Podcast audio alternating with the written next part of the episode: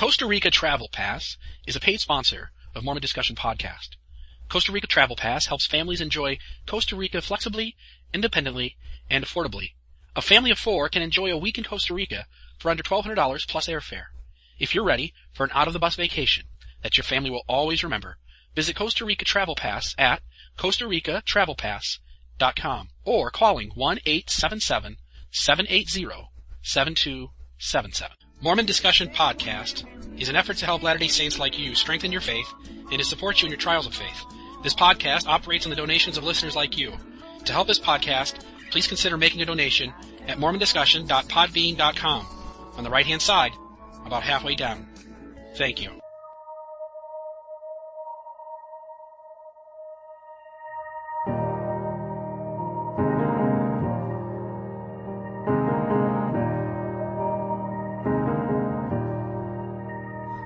Thou fount of every blessing, tune my heart to sing thy grace. Streams of mercy never ceasing, call for songs of Welcome to another episode of Mormon Discussion. I am your host, Bill Reel. I'm grateful to have you with us today. You can reach me by email at reelmormon at gmail.com. That's R-E-E-L-M-O-R-M-O-N at gmail.com. You can find this podcast on iTunes, but you're only going to find the most recent 20 or so episodes. So please check out the podcast at its host site, mormondiscussion.podbean.com. That's Mormon Discussion, all one word, dot P-O-D-B-E-A-N dot com. You can also find us on Facebook under the name Mormon Discussion, all one word. Now to what you've been waiting to hear.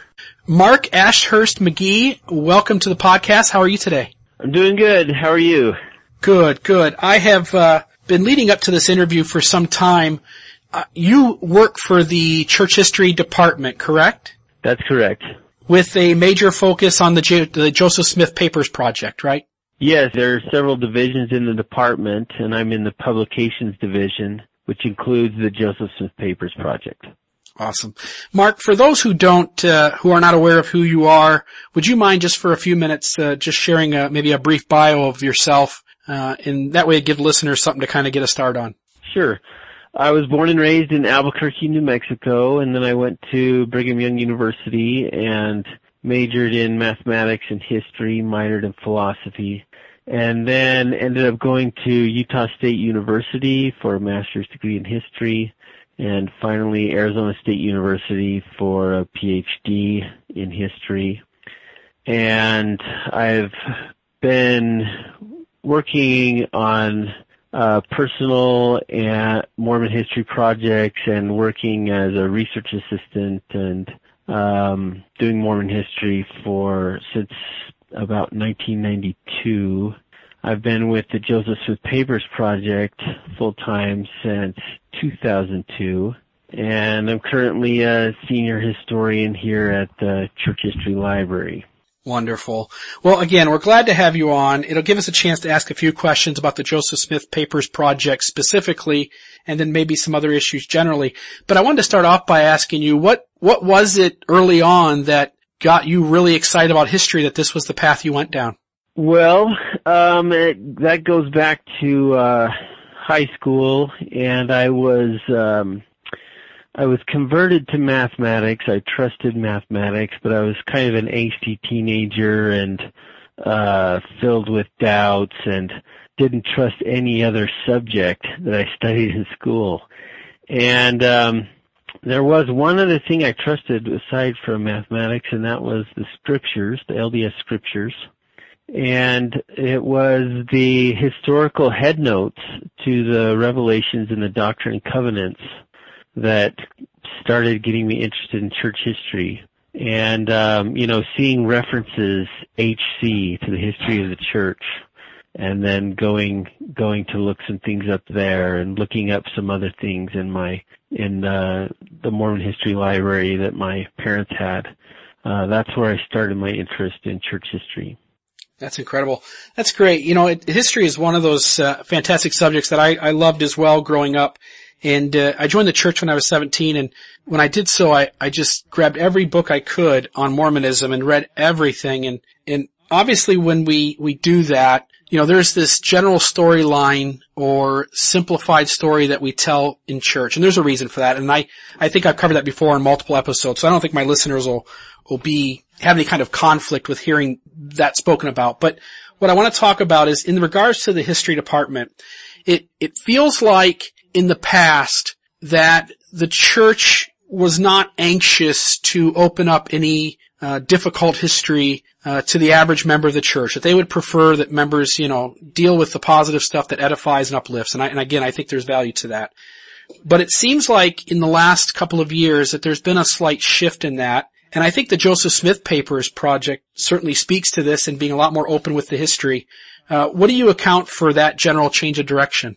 Um, well, I think uh, the deep roots of that actually are the uh, growth of the church and the um, professionalization of the field of history first, and then the um, church history department workforce. And in the in the early days of the historian's office, you know, it was a smaller church. Um, this was headquarters, and um, it was kind of a uh, um, amateur, or I shouldn't say amateur, but it was uh, the people who were working in the historian's office were not trained as historians, and so um, you know, of course, in the uh, in the 20th century, the field of history uh, professionalized, and early and middle 20th century, and uh, the church grew dynamically in the in the middle and late 20th century, and the uh, church history department started hiring people with academic training in history, and I think things slowly just began to professionalize.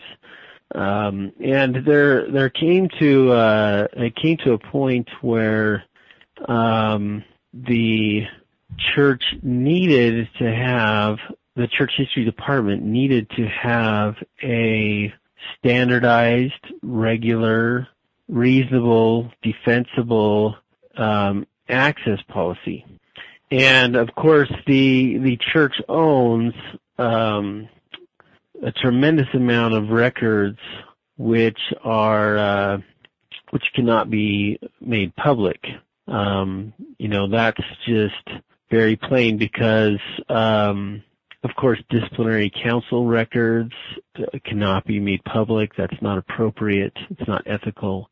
Financial records, again, need to be uh, kept confidential and private, and those are, uh, you know, that's there are both ethical and legal considerations there. Um, so, and then of course, uh, in the Mormon religion, the um, there are aspects of the Mormon temples which are considered sacred and private and uh, not to be shared outside of the temple. And so there are many things that the church wants to and needs to uh, keep restricted as a as a private corporation and as a as a church with uh, sacred temple religion and financial records and church discipline and all those things.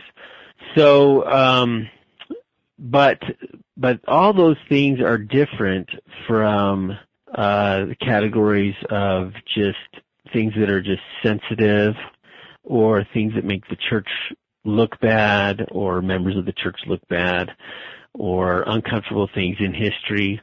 That's a that's a separate category. And it used to be that the church was, you know, guarding its image and this is again natural from how the church was embattled with the government and with American culture um, in the 19th century and going into the 20th. So it was natural to uh, feel guarded about uh, sources that were sensitive or uncomfortable, even if they didn't have anything in them that was sacred or private or confidential. And so um, it, it was really important uh, when it came to a point where the staff of the archives in the library uh, got together and hammered out a standard, regular, sensible, reasonable, defensible access and restriction policy. to where there are certain records in the church which are uh, classified as sacred, private, or confidential that are have restrictions on them, and everything else is open to the public. Awesome. I, am it does very much, and you pointed out a couple of things, right? Because the critics like to come along and say that we're we're hiding a bunch of stuff in the first presidency vault, but on some level, there are things that are stored away that nobody's ever going to see that rightfully should be stored away that nobody should ever see. And and so sometimes this claim that there's things that we're we're hiding is is really a criticism that's unfair because nobody wants these disciplinary council records to be known to the public. They shouldn't be. They're they're confidential things. And and so the way you're explaining it helps us understand that, that some of the criticisms that are made by those outside our faith, that some of them really aren't, uh, aren't really fair ground to stand on. Um, and you also point out too the idea behind us having had historians in the past who were church leaders first and then called to serve as historians. And we should expect a whole different approach with those brethren than with somebody who has academically done history their entire life. Yeah, that's just natural.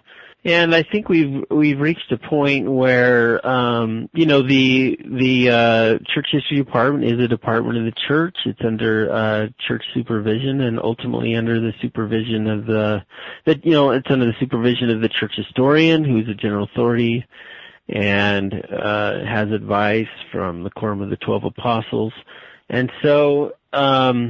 You know it all it, the what we have now is we have a workforce of professionally trained uh, historians and um, people from other uh, related training that fits the needs of the department, integrated with the church structure, uh, with the corporation of the president of the church, and with the uh, church historian and the and the Quorum of 70 and the 12 apostles and the first presidency. And so what we, what we have reached now is I think, a very healthy um, integration of the um, academically trained professional workforce with the um, ecclesiastical supervision.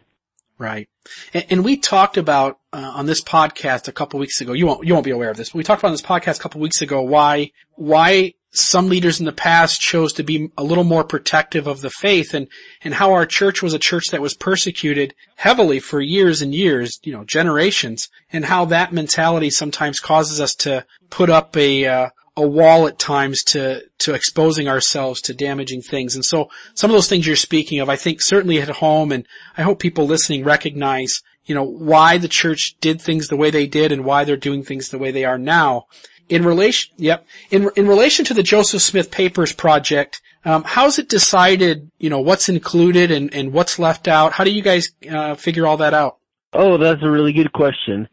Um, of course, the uh, Platonic ideal in documentary editing is uh, comprehension. To have a comprehensive edition that publishes absolutely everything, right? Um, the other side of the balance sheet there is the uh, financial realities, the funding and the institutional support, workspace, all of those kinds of issues. You have to balance out what you want to do with what you're able to do. And traditionally, um, you know, there there's really haven't been any major documentary editions that have been able to be entirely comprehensive.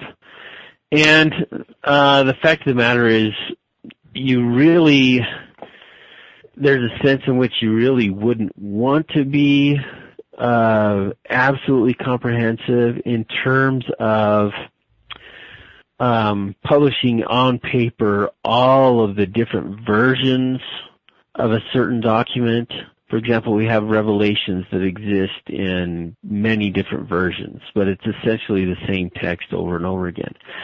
Uh, this is also the case with regard to what's called um, normally in the field we call routine documents, and these are documents that are of a very routine nature and kind of the same thing over and over again. So, for example, um, Kirtland bank notes or uh, elders licenses that were signed by Joseph Smith, and it's just the same form, printed form that's that's signed over and over and over and over again. and you don't want to print every single one of those in paper, right? Um, however, there's uh, traditionally what projects have done is they've tried to do a comprehensive edition in microfilm or online, and then do a very selective edition in print. And uh, ultimately, that's kind of the same traditional path that the Joseph Smith Papers project will follow. So online at our website, which is uh, Joseph Smith www.josephsmithpapers.org, we will attempt to put post up every document that we can gain access to, and we have the full cooperation of the church. Uh, however, um, there are Joseph Smith documents that are in private possession um, among the uh, Mormon history collecting community that we don't necessarily have or have access to or have permission to publish or uh, text or images of. So that's that's a long answer to a short question. The the main idea is that the website will try to include absolutely everything, and the print volumes will still be fairly comprehensive, but they'll have to be somewhat selective in terms of the amount of those that we can afford to produce and um, in terms of handling different versions of documents and um, making selections among routine documents. Excellent. I, I want to ask kind of a two-part question here. You had mentioned uh, some of the leaders that that you work with, the uh, church historian, assistant church historian, and those above them. And so recognizing that uh, Brother Snow is the church historian and Brother Richard Turley is the assistant church historian, I believe. And uh, both of those men have, yeah, and both those men have offices in the same building that you work in, correct? Yes, that's right. D- do you see much of them? You see them around, yeah. Okay. The the question I want to ask is, and, and maybe this will be a difficult one because I'm not asking you to put words in their mouth at all, but recognizing that we have general church members who are called to the position of church historian. So, for instance, Brother Snow may, in his own private time growing up, maybe he liked history, but that wasn't a calling that came because he was a historian. That was a calling that came as a, as a spiritual calling within the church. And I recognize that Brother Turley is, uh, in many ways a historian, so, so maybe this doesn't apply to him. But do we know if people like Elder Snow and others who have served as church historian, Brother Jensen, Marlin Jensen before him, if they're aware of the difficult issues, and, and not only if they're aware of them, but if they're, if they're aware of why they bother and trouble some members? Does that make sense? It does make sense, and I I can tell you that they're very aware of those issues. Um, they, uh, you know, they travel uh, in their other church assignments, and they attend various um, conferences and meetings and events where all of these things come up. I was just in uh, Council Bluffs, Iowa, at the annual meeting of the John Whitmer Historical Association, and El- both Elder Snow and Rick, the church historian and assistant church historian, were both there, and we were, you know, sitting together through these different sessions of the history conference where all manner of controversial historical episodes and aspects of church history came up. So they're very aware of those and um as you may know, Elder Jensen um, somewhat addressed uh, is is on the record to some extent addressing uh, these concerns and expressing uh, concern about uh, members who are struggling with um, issues of faith and history. Elder Snow is the same way. Good. And, and, that's good. And I think members that are struggling want to hear that. They want to know that, that leaders are aware of why these things bother them or trouble them as they try to work through the context of them and try to figure out how to make heads and tails and find a way to lead with faith. That uh, that the leaders are also aware of it, and, and, perhaps that means that some some other thoughts and help is coming down the pipe, which I think we're already seeing from Elder Uchtdorf's recent conference talk, Elder Holland's talk from the past conference. But the the follow up question to that then, with with having those two in the building and having them aware of the issues, as you're working on the Joseph Smith Papers project, and as the, and as that project has openly covered things such as Joseph using seer stones and discussion of polygamy and polyandry and those types of aspects of church history, how have you guys, you meaning uh, Mark Ashurst McGee and, and the rest of the group working on this project, how do you guys work alongside with these two leaders? How does that um, how does that organization work in putting this project together? I mean, every time you guys discover something, do you guys have to run things by them or are they putting in constant input on how to include something or how something should be shaped? No, their their main interaction, I think, with the project has been, um, you know, overseeing budgets and schedules. Um, other than that, um, they're not really involved in the nitty gritty of the history. I mean, that's what the staff is for.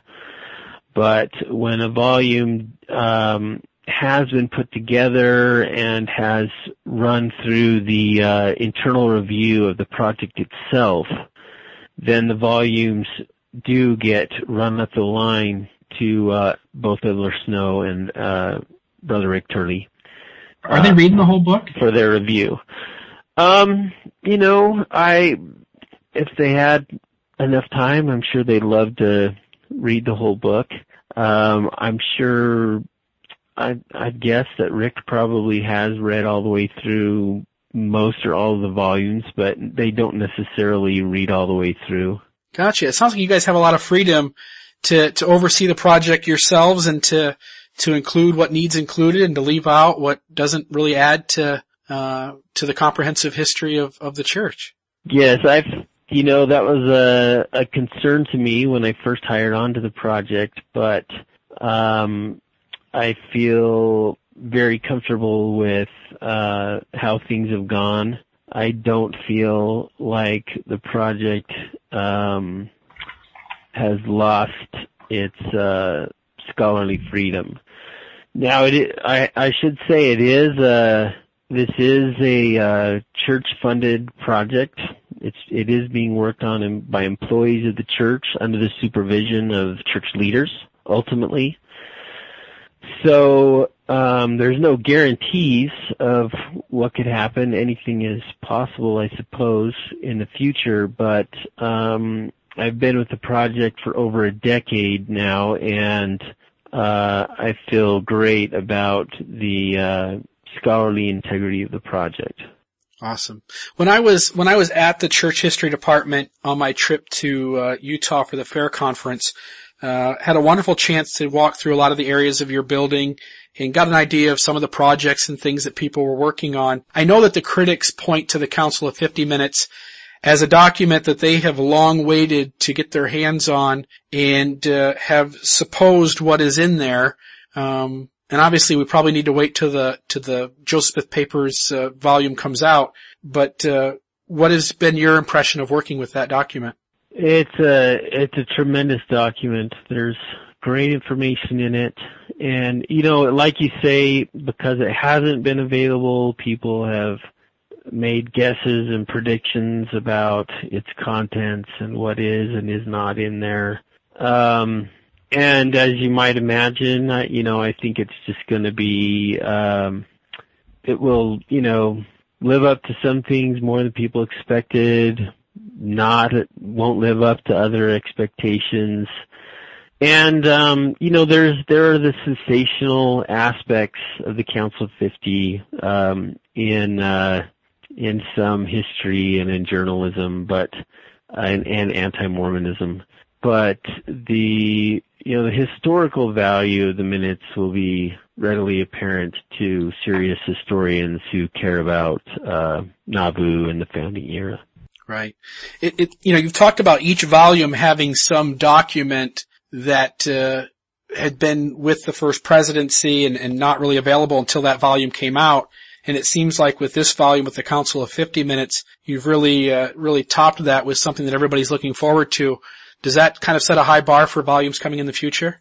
No, I don't think so. I mean, um, you know, we're just publishing Joseph papers, whatever they are is what we publish and and uh not everything is as interesting to some people as it is to others. We have, you know, loads of documents that many people would consider boring and you know they are what they are and different people will appreciate different kinds of documents and it's it's really kind of a straightforward uh papers project in that respect. We don't feel beholden to uh any bar for producing sensational products. Okay. So the next volume is not like, hey, we have to go into the first presidency vault and find some other thing to, to put in the next one. Okay. I know the books have sold well at Deseret Book and other, other places and, uh, and I assume that'll continue. Is there a set plan for how many volumes come after the current one you're working on? Not, uh, well, not exactly. We're, you know, we're, we're shooting for about two dozen volumes. Um, not everything is set in stone exactly, but something around there. Excellent. That'll be quite a resource. I mean, that's going to be quite comprehensive. It'll be difficult for any one person to, to be an expert on all of those, but it sounds like you're putting together a wealth of information that will change the dynamics, I think, for generations to come. I think it will too, and we've already started to see the beginning of that with the uh, new section headings for the for the 2013 edition of the Doctrine and Covenants. Mark, the, the other question I wanted to ask you is, I know in the past that the way in which materials come forward in the church and the things that we get during the three hour block on Sundays, that the history department has been kind of a separate entity from that. And that I know that in the last few years, and hopefully going forward, that the history department has a little more influence on on the things that we get to talk about and discuss during the three hour block on our Sundays during church. And, and wondered if you could maybe share if, if you've had a chance to have uh, within your department or you personally any influence uh, in what the church does in regards to the three hour block on Sundays.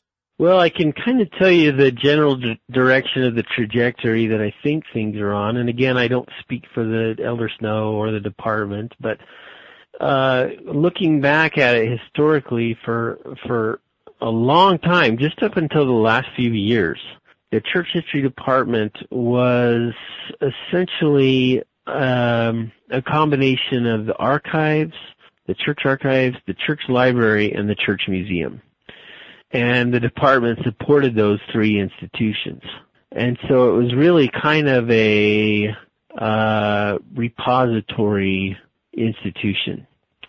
But the the real purpose of the church history department is bigger than that.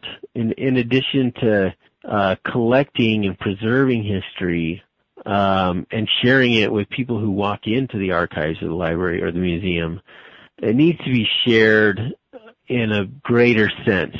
In other words, the church history department needs to be doing history. It's not the church library department or the church archives department. It's the church history department. And so in the, just, just, just over the last few years, the department has been reorganized to reflect that vision of, of the mission of the department. And so now we have the Joseph Smith Papers project going. Um, we have the Revelations in Context going on the website and several other different things going on on the website. And so the the department is moving into producing not only keeping records but producing history. And as that happens, it's only reasonable that this needs to be uh, at least to some extent synchronized with uh, the other church materials that bear on church history um, in whatever curricula.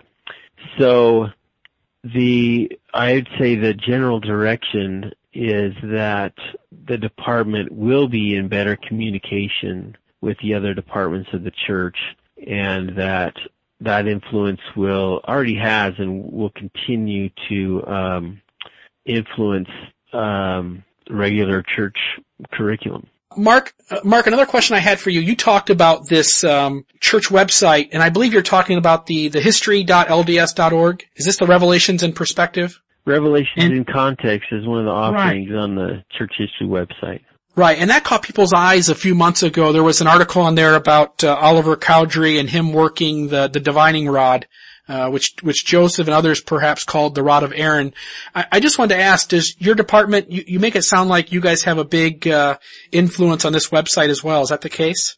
Yeah, several of those, um, several of those treatments in the Revelations in Context series were done by editors of the Joseph Smith Papers Project who had recently worked on those revelations for the document series. Awesome. And, I want to just make a mention to my listeners. If you are not aware of this little side site on the church's website, you, you ought to check it out. There is really a bunch of stuff there, including a lot of information on the Joseph Smith papers, but it is at history.lds.org and there are several different uh, sections that you can kind of click into. Uh, the one that Brother uh, Ashurst McGee is speaking of is the uh, Revelations in Context uh, section, but but there's just a wealth of information here, and and if you're if you're struggling to find the context of some revelation in the church or some document or information, this would be a wonderful place to start. I, I assume we can expect this site to get a whole lot bigger uh, over the upcoming years, correct? Yes, there uh, there's now uh, a handful of full-time employees that are working on the website, and it will continue to grow. Yes. The uh, the Joseph Smith paper volumes, they're they're certainly affordable. They're not they're not terribly expensive. I've uh, I've been on uh, to the point here. The next time I get in contact with some of these books without having to pay for shipping, next time I'm in a church bookstore or something, I'm going to pick some of these up. But is there a way that at some point these will be online available to like the general public without having to to purchase them, or is this going to always probably be a, a book that you're going to have to to buy? Well, that's a good question, and uh, the answer is that eventually everything will be online. And um, that's important to the church that members don't have to pay to be able to have this information. So it will all be made available online in time. Awesome. Is is there an index? I assume this all takes place, right? There'll be an index somewhere where somebody can go and look at it. I guess what I'm getting at, there's a lot of things that the church has in its possession, church, you know, historical documents. Do you guys have an index that you work off of? Is there a way that, you know, you guys as researchers, as people in the department looking for different documents, is there a master list of everything the church has so that you can kind of figure out where to start your search? Yes, it's called the uh, Church History Library Catalog, and it's it's like uh, any other uh, major library catalog, and it um, has you know several search functions, and um, we use it all the time. Um, and of course, um, as you may know, uh, libraries uh, catalog everything at item level, you know, with book as the model archives where you're collecting and storing hundreds and thousands of pages uh, of different collections that come in normally don't have item level description. They'll describe things in uh, in at series level, and and uh, for certain collections you'll have uh, registers or uh, finding aids and guides of various kinds, and um, we have those as well here, and um, I know that they've started, and maybe they're finished by this point of integrating those finding aids, registers, and other finding aids into the catalog, into the online catalog. Right. And, and then years in the past, I think it would be fair to say that, that because, of, and I don't, I don't even know what the first presidency vault looks like. I'm imagining this, this safe like a bank would have where you, huge thing that you open up and go into. I don't know what the case is, but I know that at some point in the past, the, the leaders may have been not completely aware of everything that was in there, but I assume we're to a point now where everything that's in there is, is part of this index. Now obviously some things probably are accessible and some things are not, but everything is at least indexed and, and everybody has kind of a clue in your department or within the, the church hierarchy of, of what's in the church's possession and what isn't. Is that a fair question? Yeah, that's a fair question. Um, the uh, holdings of the first presidency are separate from the uh, church history department. So the the church history library catalog does not catalog uh, the holdings of the first presidency. Um, in terms of the Joseph Smith Papers project, um, my understanding is that the project has access to everything that's appropriate, uh, everything needed for the Joseph Smith papers, everything that uh, we would need as a Joseph Smith document. My understanding is that um, they've been able to uh, go through their holdings and provide us with that material. Great, good. All right, I want to finish up with just a couple little questions about some things you've done personally. I know uh, you wrote, I believe, your master's thesis on about a 400 page uh, paper regarding the the seer stones and the Urim and Thummim. Is that correct? So I don't know if you don't mind me asking a couple of questions that just that I was thinking of as I was printing off um, a lot of your your paper yesterday and trying to at least glance through it. I thought it was amazing. I, I can't imagine how long it took you to put that together. I don't know if you want to share with us how long that took. Uh, I spent a few years on that. Um, I think, let's see, I guess three years on that. Not full time, but um, through my coursework and and in my thesis hours, it took it did take extra time to write one that long. Right. It, I think you actually probably worked quite fast because I'm I'm sitting here looking at the 400 or so pages of that uh, that product and and thinking to myself this would take me a decade uh, to even begin to to put together. So so hats off to you. It was a lot I, of hard work. Yeah, yeah, and I and I can appreciate that. I hope people will uh, check into it. You can you can still purchase uh, that paper online. I'll leave the link for that on the listing for this episode. But a couple things I wanted to ask you. There was some discussion about the Urim and Thummim, and I've seen a couple pictures that show these these spectacles that could be folded in half and that on one lens there was a triangle that faced, you know, up, and then on the other lens a triangle that faced down, and when these folded, that it would make the Star of David, and, and I, as I'm sitting here thinking about the Urim and Thummim and seer stones and all that goes into the, you know, the early translation of the Book of Mormon, um, any thoughts from you on what the Urim and Thummim may have looked like? I mean, I've, I've seen a couple of witness statements, but I don't know that they're as descriptive as I'd, I'd love to really hear what those things, uh, what those things look like. Yes, well, um, we do have a few descriptions of the spectacles from Joseph Smith and others. Joseph Smith, of course, claimed to have seen them. Um, the three witnesses, um, I claim to have seen them in their vision of the golden plates in their witness experience.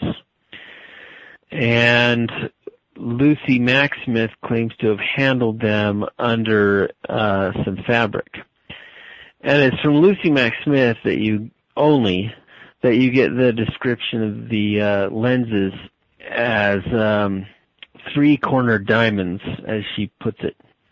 So there's hmm. apparently uh, three-cornered or triangular-shaped diamond or some other uh, transparent rock uh, encased within uh, these crystalline lenses of the spectacles. That she's the only one who describes them in that way. She doesn't say how the triangles are situated. She doesn't talk about the lenses folding in half. Nobody does. Nobody talks about the lenses folding in half. Um, it's possible that if you were to look through the lenses, the the way the triangles are would make a Star of David, but that's that's just speculation. Right, right. Well, I appreciate that, and I and I realize I'm drawing on something that you wrote uh, many years ago, and so I, am not expecting you to to pull every single detail right off the top of your head. Um, there's no way to to probably even remember 400 pages worth of information, but um, the other thing I was thinking about too, we we speak a little bit about Joseph's treasure hunting experience when he is when he's younger, and Brant Gardner has talked a little bit about Joseph being more of a lost item finder who did some treasure hunting upon request when Josiah, Josiah Stowell sought him out. And this is something I spoke of on an episode or two ago on my podcast where we have some information from Joseph being essentially the neighborhood guy you go to if you lost something and he would through his seer stone help you find it. And then we have Josiah Stowell from a long distance away coming to seek out Joseph's services. Would it be, from your understanding, would it be a fair narrative to see Joseph as just this local lost item finder who happens to do treasure digging once or twice but is really not a treasure digger? Is that, is that a fair paradigm to put Joseph into? I think that's I, I do. I think that's fair enough. Although we, I mean, we know that he dug for treasure more than once or twice. But uh, how many times did he dig for treasures? Uncertain. Dan Vogel um, did an article in Dialogue in 1994 where he tried to uh, enumerate all the different digs, specific digs that are attributed to Joseph Smith, and he comes up with a list of about 20 different digs over the course of seven or eight years which um, you know how how much how much digging is that really? Um, you know, it's averaging a dig or two every year. Um, I think that's probably more con- concentrated in some years, and I also think that some of those digs that uh, Vogel compiles are are uh, probably not true in terms of this point about Joseph Smith being primarily, uh, or of having a wider role of seer than being a treasure seer, and of being primarily someone who finds lost things, uh, that's a, a point I also made in my thesis. And I was drawing on Richard Anderson there, and I believe he's the first person to make this point. And he's using um, the uh, later published notes that were taken during the 1826 court proceeding. And in the section where Joseph Smith's testimony is reported, um, Joseph himself is uh, reported as having saying of uh, saying that he helped people find things that were lost, and that on occasion he searched for treasure. And so uh, I I don't know how accurate those notes are in representing what he said, but um, that really is one of our very best sources on uh, Joseph Smith's role as a seer and as a treasure seer, um, because it apparently is contemporaneous. Um, whereas most of the things about Joseph and treasure seeking come after the golden plates and the Book of Mormon and often uh, years and even decades and even a half a century after the fact. And this is after Joseph Smith has made a splash in the religious scene and uh, a controversial one. And people looking back on him are especially interested in this treasure-seeking angle. Um, and use it uh, deliberately, and and it's easy to see that they use it deliberately to discredit him. And this is more this is more sensational than his role as someone who helps people lose find things that are lost, which we can also document.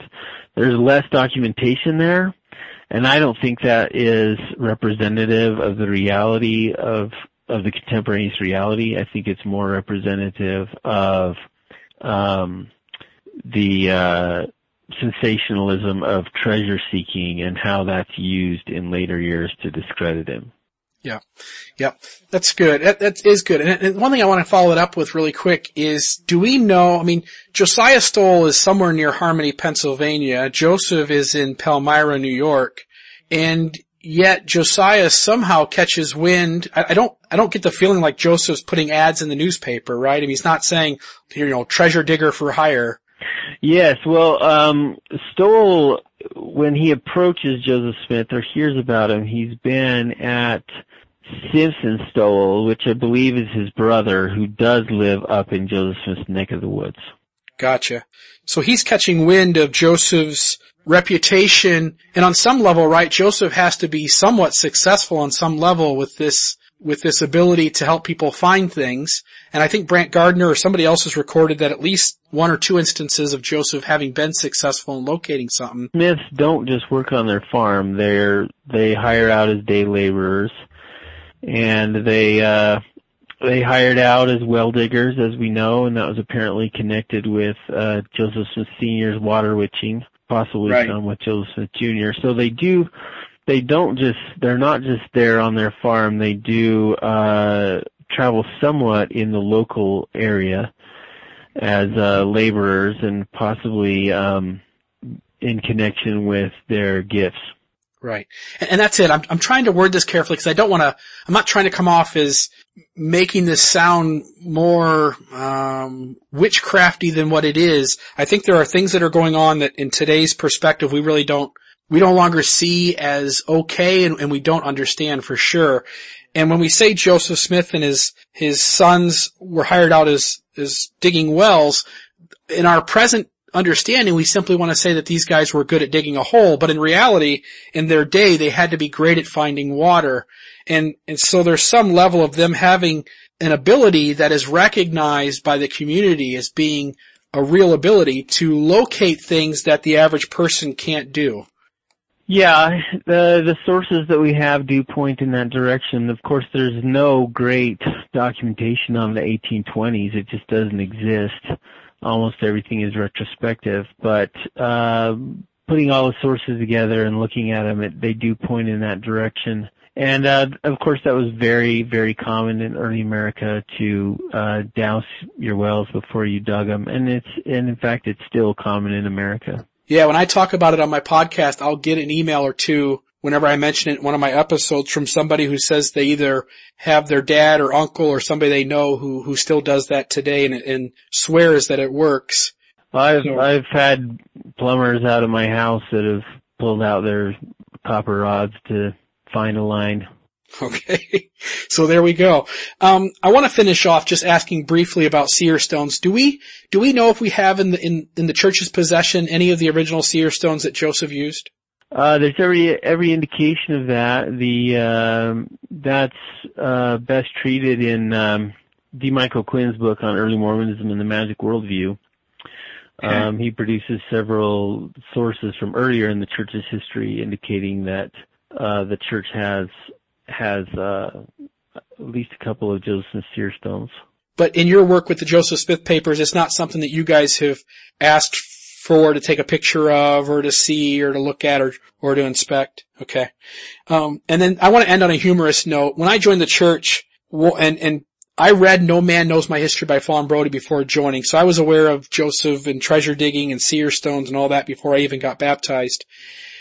And, and at an early age, one of the things I tried to do was I would go find neat looking rocks outside and, uh, and try to, you know, put them in my hand and block out the light and see if I could see anything. Um, being a history nut and being aware of that stuff, is that something you've ever tried to do? No, I don't really. I, uh, you know, I, I believe that Joseph Smith had this ability and I believe that God can speak to man in that way if he so chooses.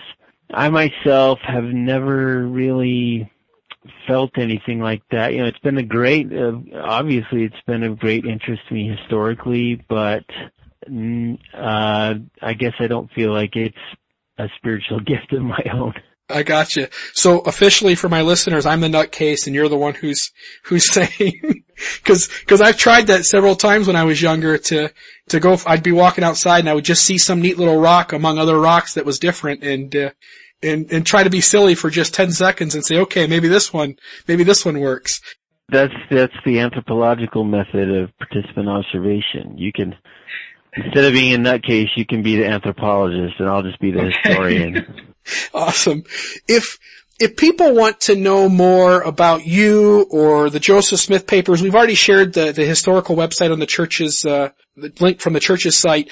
Any other things that people, you'd recommend people go look up or go look into and to try to find out more? No, I would just highly recommend looking at the at the website. It is free, and uh, it's uh, there's already a tremendous amount of great material there. And besides Deseret Book, is there any other places that are carrying the Joseph Smith Papers volumes? Oh yeah, it's it's been distributed much more widely than just Deseret Book. Okay, so Amazon and other places people can probably get their hands on those. Uh, or any any of the major online book dealers. Excellent. Mark Ashurst McGee, thank you so much for being on the program today. Uh, it's been fun, Bill. Thank you. Come thou fount of every blessing, tune my heart to sing thy grace. Streams of mercy never ceasing, call for songs of loudest praise. Teach me some melodious sonnet, sung by flaming tongues above praise the mount. I'm fixed upon it, mount of thy redeeming love.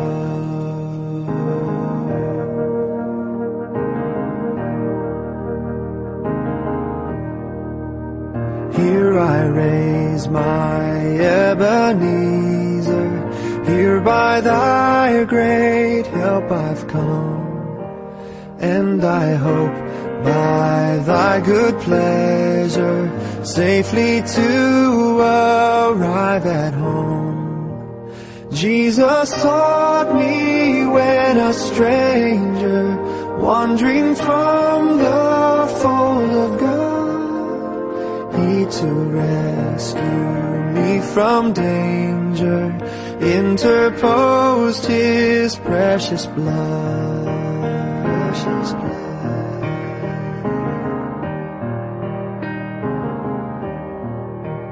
Oh, that day when freed from sinning, I shall see thy lovely face, clothed then in blood-washed linen, how I'll sing thy sovereign grace. Come, my Lord, no longer tarry, take my ransomed soul away.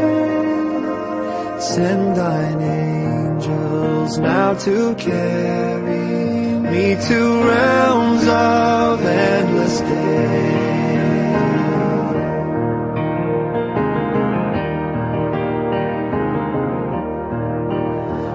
To grace, how great a debtor daily I am constrained to be. Let thy goodness, like a fetter, bind my wandering heart to thee. Prone to wander, Lord, I feel it. Prone to leave the God I love.